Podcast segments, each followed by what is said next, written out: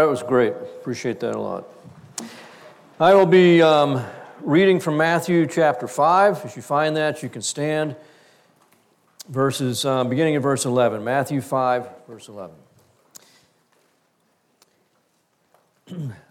Blessed are you when men revile you and persecute you and say all kinds of evil against you falsely on account of me. Rejoice and be glad, for your reward in heaven is great, for so they persecuted the prophets who were before you. You are the salt of the earth, but if the salt has become tasteless, how will it be made salty again? It is good for nothing anymore except to be thrown out and trampled underfoot by men. You are the light of the world. A city set on a hill cannot be hidden. Neither do men light a lamp and put it under a peck measure, but on the lampstand. And it gives light to all those who are in the house. Let your light shine before men in such a way that they may see your good works and glorify your Father who is in heaven. God, again, thank you so much for this word that you've given us, this revelation of yourself. Thank you, God, for your teaching ministry by your Holy Spirit to always lead us into the truth and that you will never mislead us. I pray, God, that we would just by faith embrace what you are saying here and what you particularly are saying about us, and that we would receive this, walk in it, God, for your honor and glory. In Christ's name, amen. You may be seated.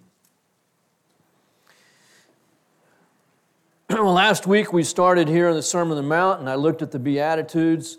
Um, during the week, I've been up in Colorado, um, Fraser, um, Colorado, outside Winter Park, teaching at one of our sister torchbearer schools there, and um, had a great time. There's no place like home. Just wonderful being able to come back and shoot guns with the students on Friday, and you know, skeet and blow up pumpkins and eat barbecue. And we are the best torchbearer school. No other school and torchbearers anywhere in the world gets to do these things. Wonderful. Um, um, last week, as I started the Beatitudes, and, and we went through verse 12, but as I just read, picking up in verse 11, I did that because verses 11 and 12 serve as a connection point, a transition into what is following about being salt and light of the earth. And I just would establish again as we look at the Sermon on the Mount that what Jesus is wanting to do is to show us how radically different his kingdom is than the kingdom of this world. And I would say, even radically different, his kingdom than the kingdom of Israel. Because you have to keep in mind, he's speaking to the Jews here. And what he is offering them, what he is presenting to them, is not um, a, a remade Israel or a better version of Israel or, or a repentant Israel. He is offering them a new kingdom entirely different than what they've seen in the past. And I'll just give you an example of that. You recall that the first beatitude is poor in spirit. When you remember the story of the rich young ruler, um, his story is in both Matthew and Luke. I'm most familiar with Luke, so I'm just going to turn there. Luke 18. This young man comes to Jesus. We know that he's rich, he's young, and he's a ruler. And he comes to Jesus and he says, Good teacher, what shall I do to obtain eternal life? So, despite being rich and young and a ruler, he says, I'm missing something. And he knew, which is very astute of himself, he knew he was not saved. He did not have eternal life, and that Jesus could address that. So, this is pretty amazing. And so, then to just, you know, summarize the story quickly, Jesus says, Well, keep the commandments. And he goes, Done it. And then Jesus says, Okay, go sell everything you have and then come follow me. And the man walks away grieved because he owned much and didn't, was not willing to sell his possessions. And then Jesus says, How hard it is for a rich man to enter into the kingdom of heaven. Well, that just shocked the, the disciples that were still hanging around. And they go, Well, if he can't be saved, because their response is, Then who can be saved? And then Jesus says this that he says it's easier for, for a camel to go through the eye of a needle than it is for a rich man to be saved. And he meant it's impossible for a rich man to be saved because he follows up and says, What is impossible with men is possible with God. Now, what's the point of all that? How does that relate to the Beatitudes? In Deuteronomy 28, there is the promise of what the rich young ruler fulfilled. Deuteronomy 28, God spoke through Moses and said that if you are diligent to obey the Lord your God and are careful to do all of his commandments, which I command you, which is the rich young ruler, I've done these things, he said. And if you do these things, then God says, All these blessings shall come upon you and shall overtake you if you will obey the Lord your God. Blessed shall you be in the city, blessed shall you be in the country, blessed shall be the offspring of your body and the produce of your ground, and the offspring of your beast, and the increase of your herd, and the young of your flock. And in case you don't get it, he's saying, I'm going to make you rich. And so then, if that's not clear enough, he says, The Lord will command the blessings the blessing upon you in your barns and in all that you put your hand to, and he will bless you in the land which the Lord is giving you. And then he says, and the Lord will make you abound in prosperity. That's the rich young ruler. He has kept the commandments, he is rich, he, has, he is rich because God has blessed him. That's the kingdom of Israel. And Jesus comes along and says, Sell it all and in his mind, not only did it grieve him because he's have to give it all up, but it shocked him because he is living proof of Deuteronomy 28. And that's why these disciples are going, because they've gone the next step and said, well, blessing is because God's pleased with you. And that means that you are, in fact, living rightly before God. You are on the way to being saved. And so if that man with all of his blessings, who's keeping the commandments, is not saved, then who can be saved? And Jesus goes, Exactly. What's impossible with men is possible with God. But he is, it is so radically different. Even his disciples don't get. This is why it is so contrary to Deuteronomy 28 and the covenant that God made with Israel when Jesus starts out his constitution for the new kingdom by saying, Blessed are the poor in spirit. Deuteronomy 28 says, I'll make you rich. Matthew 5 says, you can't even enter the kingdom unless you're poor in spirit. This is radically different stuff. Now, again, he's not talking about poverty in terms of material possessions. He's speaking about a brokenness, a bankruptcy of spirit. Not that we are down on ourselves, not that we feel that, you know, that, that we are worthless, but rather that we understand we have nothing to contribute. There is no righteousness of our own. Our righteousness is as filthy rags. We come to Him with empty hands, beggar poor, and simply say, God save me because I cannot save myself. That's what He's looking for in poverty of spirit. That's how we enter into His kingdom. And from that, all these other things will flow. Not only will we be poor in spirit, but we will mourn, we will be gentle, we will, be, we will hunger and thirst for righteousness. We will be merciful. We will be pure in heart. We will be peacemakers, wanting to see men and women reconciled to God, and we will be persecuted. See, not in Deuteronomy 28. You will have victory over your enemies. I will give you peace with your enemies. But in here in the Sermon on the Mount, again, radically different. You're going to be persecuted if you are members of my kingdom. But that's why verse 11 Blessed are you when men revile you and persecute you and say all kinds of evil against you falsely on account of me. Rejoice and be glad, for your reward in heaven is great. I just want to say a, a, just a brief word about reward. It's often a very um, misunderstood topic. And we see here again, this is the first paragraph in three chapters dealing with the constitution of the kingdom of God, and reward is mentioned. In the last paragraph of Scripture, in Revelation 22, reward is mentioned again, where Jesus says, Behold, I am coming quickly, and I have my reward with me, rewarding to every man according to what he has done. And so the Constitution begins with reward, and the New Testament ends with reward. It's a very significant subject. I really appreciated the passage that um, Jack was looking at in the Sunday school class this morning, where it talks about sanctif- sanctification is by the Spirit as we have, and, and faith. As, as the Spirit of God sanctifies us, and faith is involved in that process. Too many Christians think that sanctification is by works. that we're saved by faith and we are sanctified by works. While Jack was talking, I just flipped through the concordance, minor little bitty concordance in the back of my Bible, and looked up sanctifies.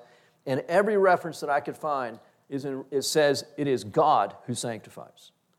I couldn't find a single reference in the brief concordance I have in the back of my Bible that says that we are sanctified by works. God sanctifies. Jesus Christ is our sanctification. He has become to us wisdom and righteousness and sanctification and redemption. Well, how do rewards fit in? If you don't remember, I won't look, take the time to look at it, but in 1 Corinthians chapter 3, Paul says that every man is building upon the foundation, and the foundation is Jesus Christ. As soon as you place your faith in Christ, a foundation is laid, and that is Christ Himself. And we spend the rest of our lives building on that foundation. And we are building either with wood, hay, and stubble, or we are building with, with gold, silver, and precious stones. What distinguishes them? Faith. That's all. Faith. Anything I do in dependence upon Jesus Christ is reckoned as gold, silver, and precious stones. Anything I do from my own strength, from my own humanity, is reckoned as wood, hay, and stubble. This is the sole distinction between Isaac and Ishmael. Abraham fathered both of those children, Isaac and Ishmael, right?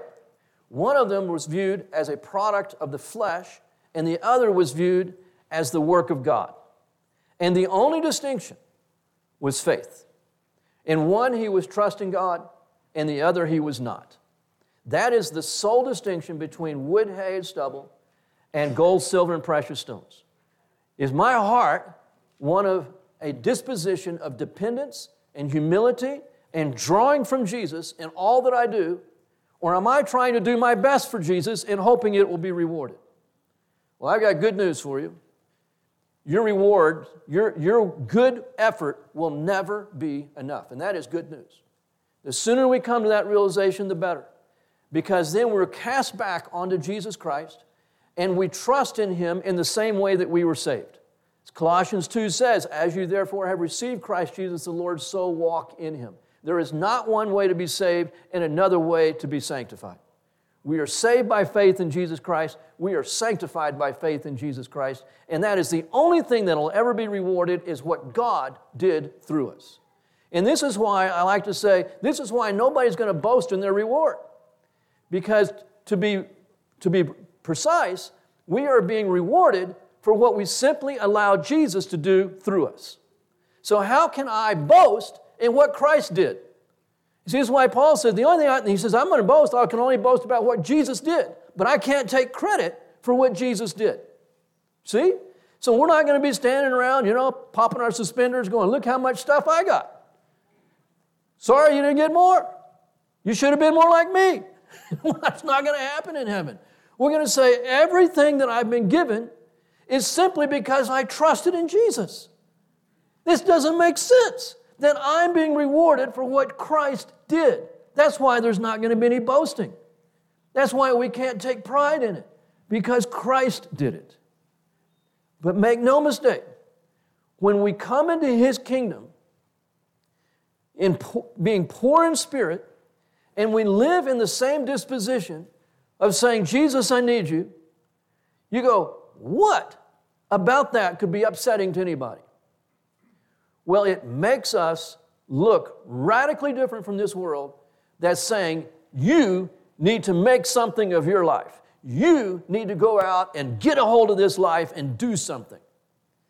You need to pull yourself up by your bootstraps. You need to accomplish things, and you need to go out and be recognized. And I'm not saying we live a passive life of just sitting on our hands, nothing of the sort. But I am saying the motivation of your life ceases to be about you because you recognize that you have nothing in yourself that you could contribute to your own salvation. We come to Him poor in spirit. And that makes us radically different from this world, and it gets us persecuted. Pure and simple. Just for being different. It's like those days in junior high that we all hate so much and never even want to think about, never want to go back to, but we make our, all of our kids endure it unless you homeschool them. And then they just do the same to each other. Um, I remember showing up in element in, in junior high and going, why am I being persecuted? And I didn't think of it persecuted, just pure old abuse. Why am I being abused? And it was just for being little. And I go, why is that a bad thing? I was cute when I was in elementary school. A year later, you know, I'm a reject. And I'm going, I didn't ask for this. I didn't do anything. I'm just little. Well, it wasn't good to be little in junior high. And it's a lot like being a Christian. You go, all I did was receive Jesus. Why does that make me a bad person? But to this world, everything about Christ and his kingdom is contradictory to this world. And the world hates what it sees. And so we can spend our lives just scratching our head and going, why? But it is to be expected, it's going to happen. There is soft persecution where we're just overlooked as Christians. We are not given the same favor that other people are given. We're not given the same care or respect that other people are given. And there's the hard persecution when we are actually attacked. Right now, we're going through more of the soft persecution. And it's probably going to get worse. But it shouldn't surprise us. Jesus said this is the natural outcome of simply being poor in spirit and coming into his kingdom. It's going to happen. Happens to us all. Rejoice and be glad because this isn't, this kingdom on earth is not our kingdom. Our reward is in heaven because it's the kingdom of heaven that we now participate in. And our reward will be great. They persecuted the prophets. You remember, and Jesus, is uh, just an observation that somebody else made here when I was reading, I thought, that's great. In Jesus making this connection, they persecuted the prophets, so they will persecute you. They persecuted the prophets because of their relationship with God. So, this is a not so subtle claim that Jesus is making to be God. If they persecuted the prophets because of their relationship with God, they will persecute you because of your relationship with me. Jesus is God. And that leads him into saying, You are the salt of the earth, verse 13, and you are the light of the world, verse 14. You are. Not you will be, not you ought to be. You are. This happens, this change in character, this change in identity takes place the moment we place our faith in Christ. It's not what we do, it's what God has done. I looked at the students a few weeks ago um, at Acts 1 8, where it says that Jesus says that wait until the Holy Spirit comes, and when He comes, you shall become, you shall be my witnesses. It doesn't say you will become witnesses when you witness. It says you will become witnesses when the Holy Spirit comes, to, to, comes upon you. And now Jesus is making the same kind of statement. The moment that you place your faith in Christ, at that moment, before you do a single thing, your identity changes. You become salt and light, like it or not. So you are. You're now different. We all want to encourage one another, and we should. Scripture tells us encourage one another. And we and I think we, we use things like we say, Oh, you're, you're wonderful. We'll say, You're so beautiful, you're so smart, you're, you're just a great person to be around. I feel so encouraged when I'm with you. Those are all great things to say. When was the last time we said to somebody who was just feeling maybe a little down in their faith, having a bad day, You're salt, you're light. And we come up, and there's nothing wrong with those other things. You're wonderful. But really, does it say that in the Bible? The Bible says, I'm a wretch apart from the grace of God.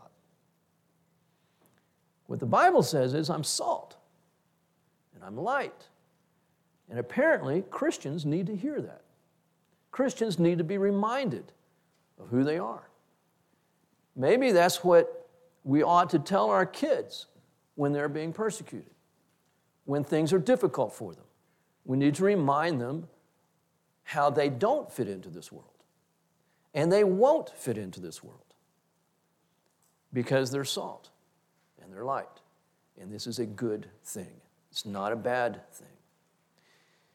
If we're fitting into this world, then we're being worldly. Jesus says that we are to be in the world, but not of the world. He, he has made us different from the world. He did this. The you in these verses is emphatic. Salt is, an, is I'm not a chemist here, don't make any um, pretense to be. So I'm sp- speaking way over my head with this. Every time I speak think of chemistry, even, I think of that class I had, one class of chemistry in high school. Just about killed me. Um, I never did know what a mole was. I thought they're little animals that burrow under the ground, but you know, apparently understanding what mold is is essential to being good at chemistry, and that's why I was never good at chemistry. I called up my best friend who was just brilliant, and and um, what, what, was, anyway, I called him up, and he was studying with another kid that was just brilliant. And I begged him, please let me sit in on your study group. I won't even ask any questions because I don't know any questions to ask. I just want to listen to you guys study. And they, they had mercy on me and they allowed me to sit in with them, and my, class, my grades began to go up. And that was amazing. And this teacher, he was, I guess he just didn't understand how stupid I really was because he chose the three of us to actually go to a chemistry symposium at the local university with all the best chemistry students in the city. And I'm just going, this is the biggest joke of my life. I don't even know how to spell chemistry. And I mean, you know. But I, but, but my, it was just because of those. I was just listening to those guys, and I, and I, so osmosis. This one part of chemistry. I was, I was getting it by osmosis with these guys. But we had a student one time who came to his hill who wasn't a chemical engineer, but he was working toward it. And he wrote a paper for me on salt and explained to me that salt is a very stable compound, sodium chloride. Actually, I knew that. And, um, and that it just doesn't break down easily, doesn't change easily, which is the whole point. There has been a substantial change of identity here. Salt is, is also essential. Did you know you cannot live without salt? You can take too much salt and die, but if you had no salt in your body, you would also die. Um, my niece, a couple years ago now, she had a severe head injury riding her, um, she was mountain biking and, and um, had a helmet on, but she nonetheless had a severe head injury. And her body began expelling all her salt. And it, the brain was just telling her she had too much salt, and she was just expelling all of her salt. The, the, the um, doctor that was there said he'd only seen it a, a couple other times in his whole career, and so they were having just to load her up with massive amounts of salt, enough to kill any other person. But the body was, was just shedding it all as quick as they put it in because the brain was telling her that she had too much. We were thankful that she lived through that. She was, it was pretty touch and go. We need salt. It's absolutely essential. If you control salt production, you can control people's lives. This is why the British government, when they were in charge of India, over, when they ruled over India, one of the things they did was they took control of all the salt production. And so Gandhi, when he came along and decided they needed to overthrow the British government, he locked in on salt production. If we can produce our own salt, then we can break their grip. And so they started leaching salt out of seawater so that they could have their own salt because all the mines were being controlled by the British government. And that, plus other things, obviously resulted in the British government um, um, lo- losing control, um, releasing control over to the Indian people. Salt is absolutely necessary to our well being. How is it used in this day? It was used to season foods, it was, um, but it was more than that. Know, there was no refrigeration, and one of the main purposes of salt was just to rub meat so that fish, other type, kinds of meat, I don't really consider fish a meat, but anyway, it is to, to rub down meat so that they wouldn't rot um, more quickly than it would normally under the, under the temperatures. And so it was a preservative. So it was an indispensable necessity of life. And that's what we are. Now, the world doesn't understand this. So, why does Jesus say this right after being persecuted? Because we're likely to think, what did I buy into? Do I really want this? And we can begin to think that we are awful people because the world's telling us we're awful people. And so Jesus has to say, you know, you're not awful people, you're different people. And what you are, the kind of difference that you are, is actually indispensable. It is vital to the life of the society that you're living in.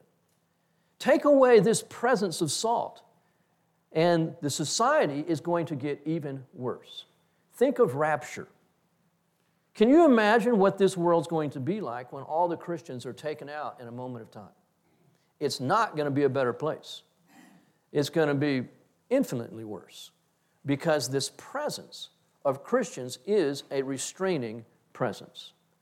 It is a presence that not only is essential for life, but it is a presence which stops the decay. It slows down the putrefaction that's taking place. So, salt is for preservation. And this world is literally preserved by the presence of Christians. That's why I just I feel very strongly that God will not begin his judgment on this planet until the church is taken out of the way. Because it is this church that is God is using through the Holy Spirit to restrain or to preserve the world, to restrain the world from its evil and to preserve the world from the destruction that is heading toward. So he must take out the salt before that judgment can begin. So Christians are serving as God's restraint upon the putrefaction process. You can't make salt become something else. It is a stable compound. All we can do is cause it to lose its saltiness. That's not difficult to do.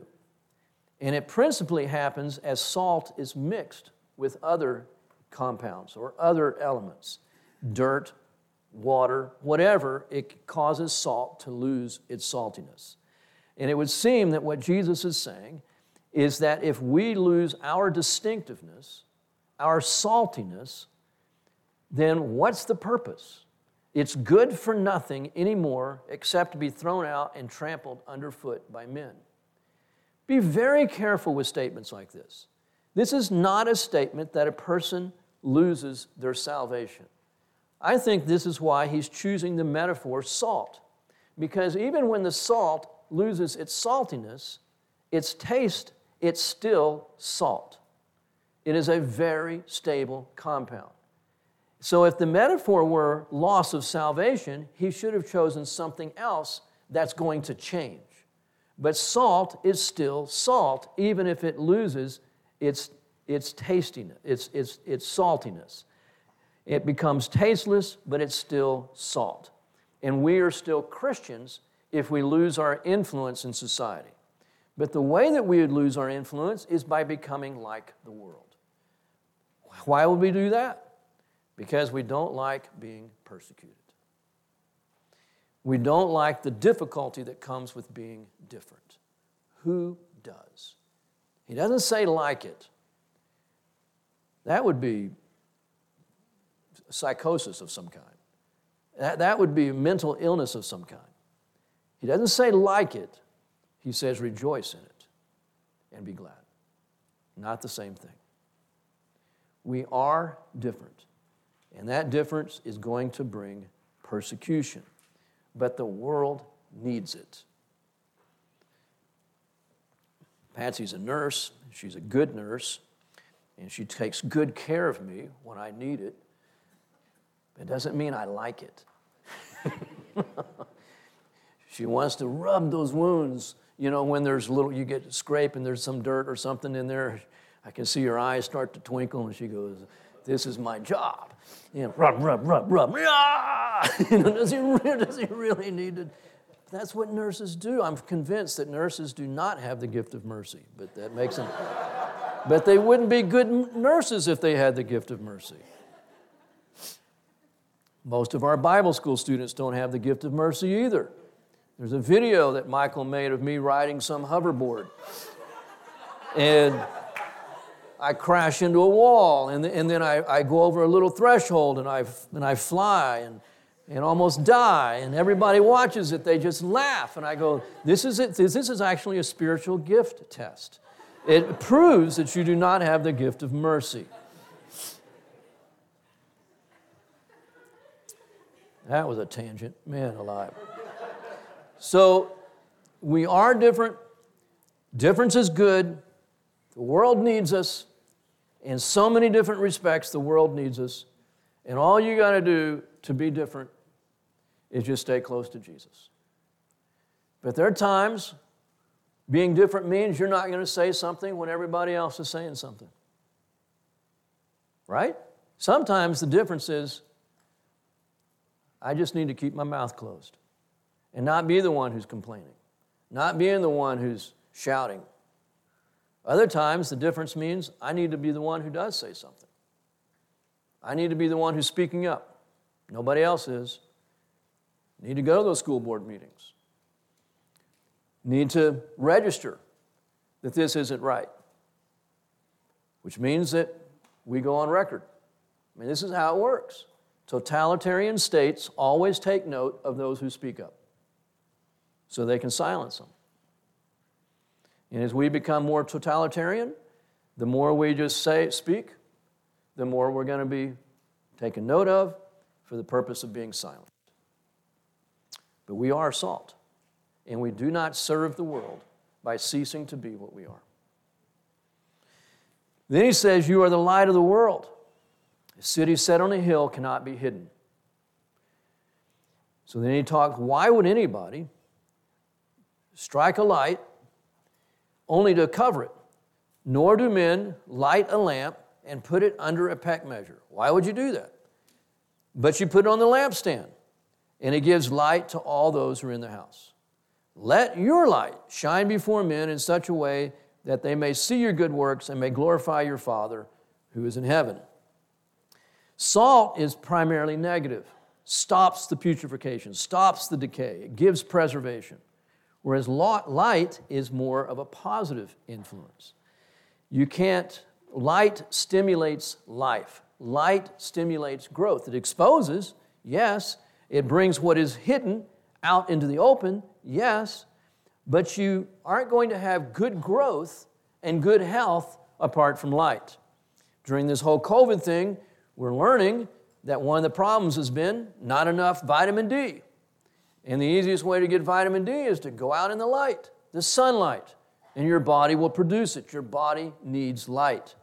We had a guest speaker that told us recently about, in our staff meeting in his devotion, about how big the vegetables get up in Alaska. And so I Googled it uh, massive or giant Alaskan vegetables. And all these pictures, I mean, lettuce that are just massive. You can't get your arms around some of these heads of lettuce and things. And, and you're just going, well, it's because of the light. Because during the short growing season, as short as it is, there's light for 20 hours a day.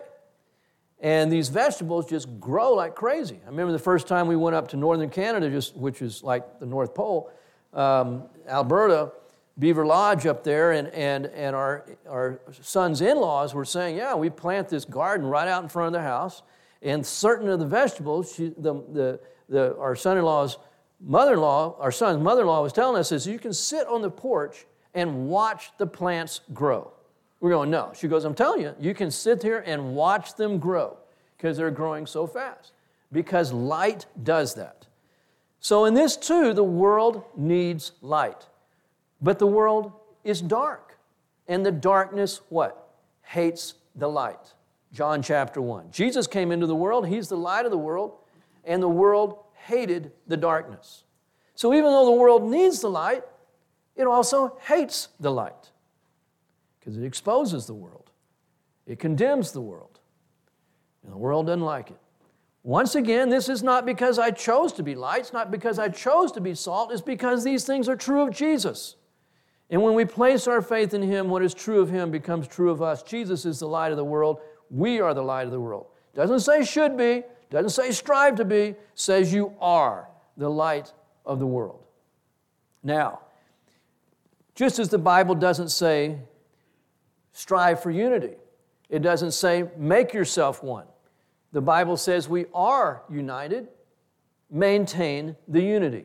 You are light, then keep being light. Well, how do I keep being light?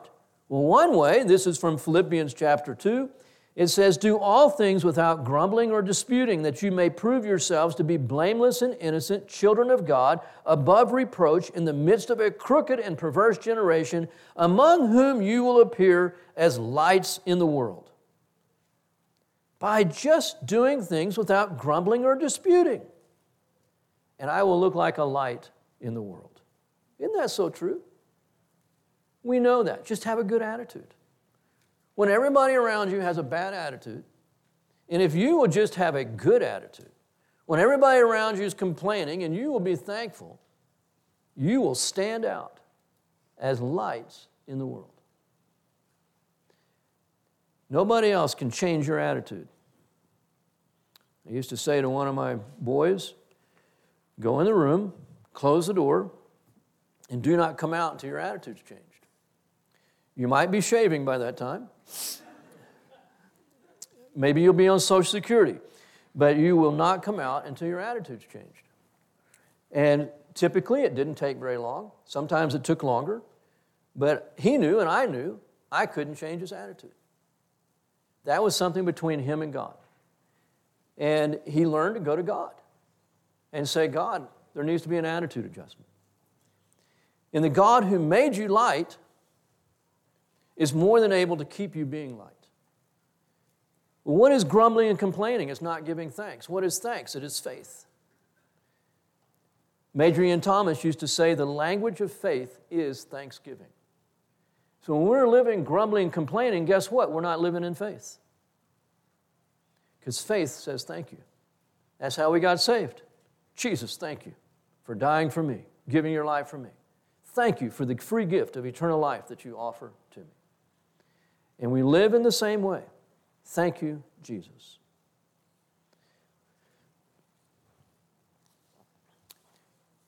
The Bible doesn't say you are fire and brimstone. the Bible doesn't say you are sugar.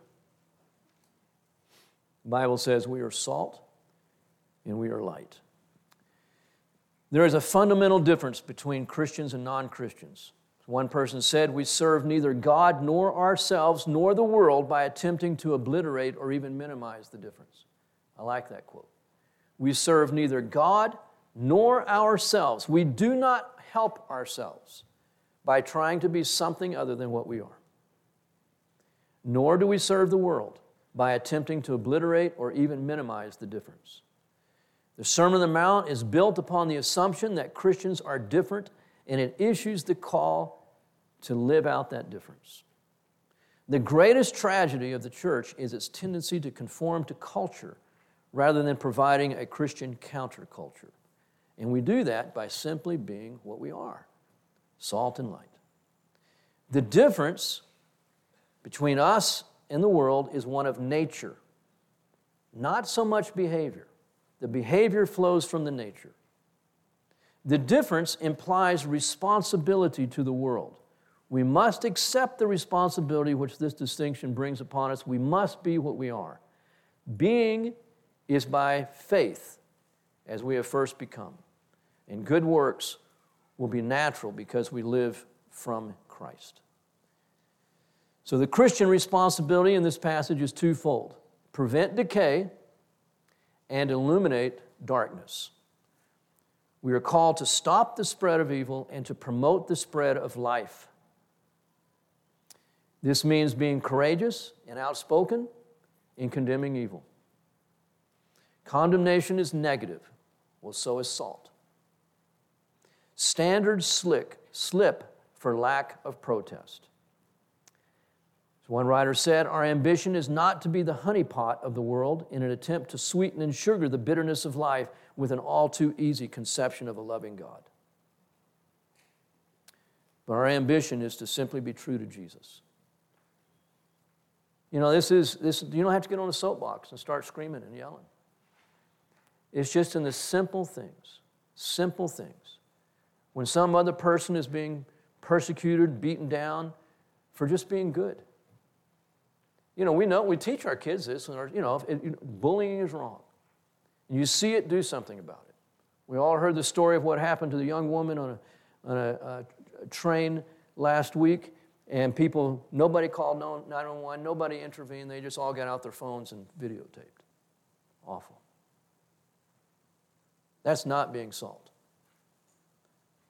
Salt speaks up when it's time to speak up. Being salt and light means giving bold affirmation of what is good and decent. Sometimes the most simple things are the most powerful things. Like just moms and dads loving each other, husband, wife loving each other, loving their kids. The family unit, God meant to be salt and light. And one of the best ways that we can be salt and light as Christians is to maintain the family unit and to recognize that when you're tempted to pull apart, then you're being tempted to not live out the salt and light that God has made you to be. It means that fallen man needs more than barricades, he needs more than salt. He also needs light, which speaks of regeneration, to be other than what he is. The light that people see is our good works, not ourselves, but they see the good works. And the end goal that God has from that is that they would glorify God.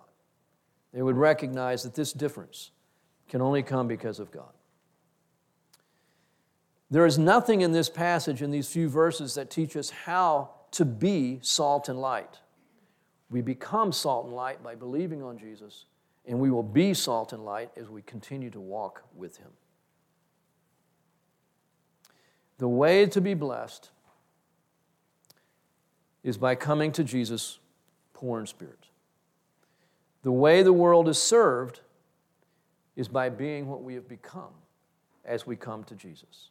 We have become salt and light. And this is also the way that God is glorified. Let your light shine before men in such a way that they may see your good works and glorify your Father who is in heaven. So I just want to encourage you um, with this simple reminder you are wonderful, you are loved, but don't forget, you are salt and you are light. And those simple truths mean we are not of this world. And even though we are exactly what the world needs, the world is not going to appreciate it. And that can be very, very discouraging. I get it. We don't have to like it, but we need to be, be reminded that this earth and this earth's kingdom is not the kingdom of heaven. And we're looking to a new kingdom, a kingdom that is yet to come. And we, in that kingdom, will have great reward as we rejoice and are glad in the cost that comes from simply being what we are salt and light. We all need real wisdom, um, particularly with COVID and now the mandates that are um, coming down the pike. Um, very, very difficult time. And I would just say to us, just as a word of caution, speaking pastorally here, I know that there are several individuals in this church who are having to face what to do, whether to get the shot or not. And some have made the decision they will not get the shot. And others, um, I, am I'm speaking plural because I'm assuming more than one or two. I don't know for sure. But I know others have decided they will get the shot. Others have not decided yet because they still have some time to pray and think about it. When I talk about being salt and light, we're talking principally about character through identification with Jesus Christ. When it comes to decisions about whether to get the salt, get the salt, get the shot or not, um, I can't tell anybody what they should do. I'm not sure what I would do. I'm not facing it. I fully respect those who are saying, cannot do it, cannot remain true to my convictions before the Lord and get the shot. And I know others who are saying, I don't want to. I believe everything about it's wrong. But I feel I, I need to do this. Both are seeking God. And the scripture speaks to that kind of thing and says, there's not necessarily a clear right and wrong on things like this. So don't judge others and say, well, you're not being salt. You just need to take the shot and be the salt that you've been made to be. I, I can't put that on anybody. I understand, fully understand and support those who are on both sides of this. They won't get it. I understand. And there will be a cost for not getting it.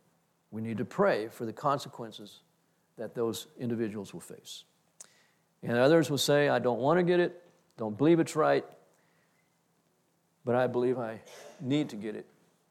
It's the right thing to do for taking care of my family. Difficult place. I get it, support it both ways.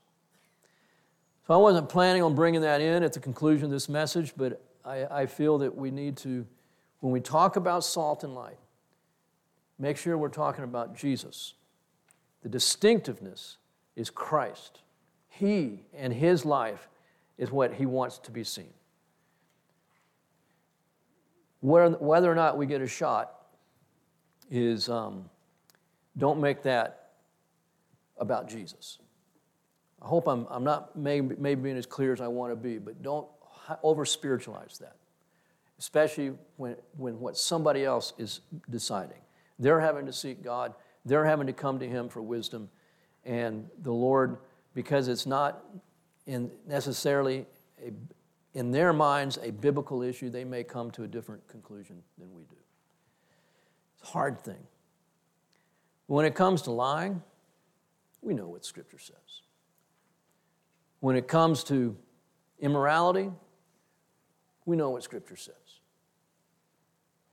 It's tough. I've told the story before. I never had the chance to talk to my grandfather about it. My dad told me the story during the Great Depression. He was uh, an insurance salesman. Not a great position to have, selling insurance during the Great Depression. Most people are not going to spend money on insurance. His company had done something unethical, and the higher ups came to him and they said, We're, We want to blame you. We want you to take the hit for what we did. And if you'll take the hit for it, if you'll take, if you will take the blame, um, you'll keep your job. And if you don't take the blame, you will lose your job. And my grandfather quit during the Depression. Very, very difficult decision to make. But he felt like it came down to a thing of lying. And he said, I can't lie and say I'm at fault for something I didn't do. Cannot do that. So, as hard as the decision it was, it was a very clear decision. And it cost him. That's being salt, that's being light. A city set on a hill cannot be hidden. Salt that's lost its taste is good for nothing other than to be trampled. May God work in us that we would remain the salt and light that we've become. I'll pray. Lord, we are but sheep. No one knows that better than you. On this whole thing, God, of the mandates which we've been living under, not nearly as greatly as other places, other people, but nonetheless, we've had them and more are coming. It's very, very difficult. Jesus, we need your wisdom. Your word says that you are the wisdom of God, and you have become wisdom to us. Your word says that if we ask for wisdom, that you promise to supply it. And I pray that every man and woman in this body is they having to face, Lord, these mandates and what to do, that they would truly have your wisdom, your grace, God, for living in this fallen world at this time. Thank you that you are sufficient for the difference and the consequences of it that you have brought about as we've simply placed our faith in Jesus. We didn't make ourselves salt, we didn't make ourselves light. And so, God, in things like this, when we suffer the consequences for being what you have made us to be, I can only think that you will be responsible to manage the consequences. And so we thank you for that. That what is of your doing, you'll take care of. And there is fallout, God, as this passage is saying, both positive and negative, from being different from the world. And God, I do thank you that you are sufficient and adequate for that fallout. In Jesus' name, amen.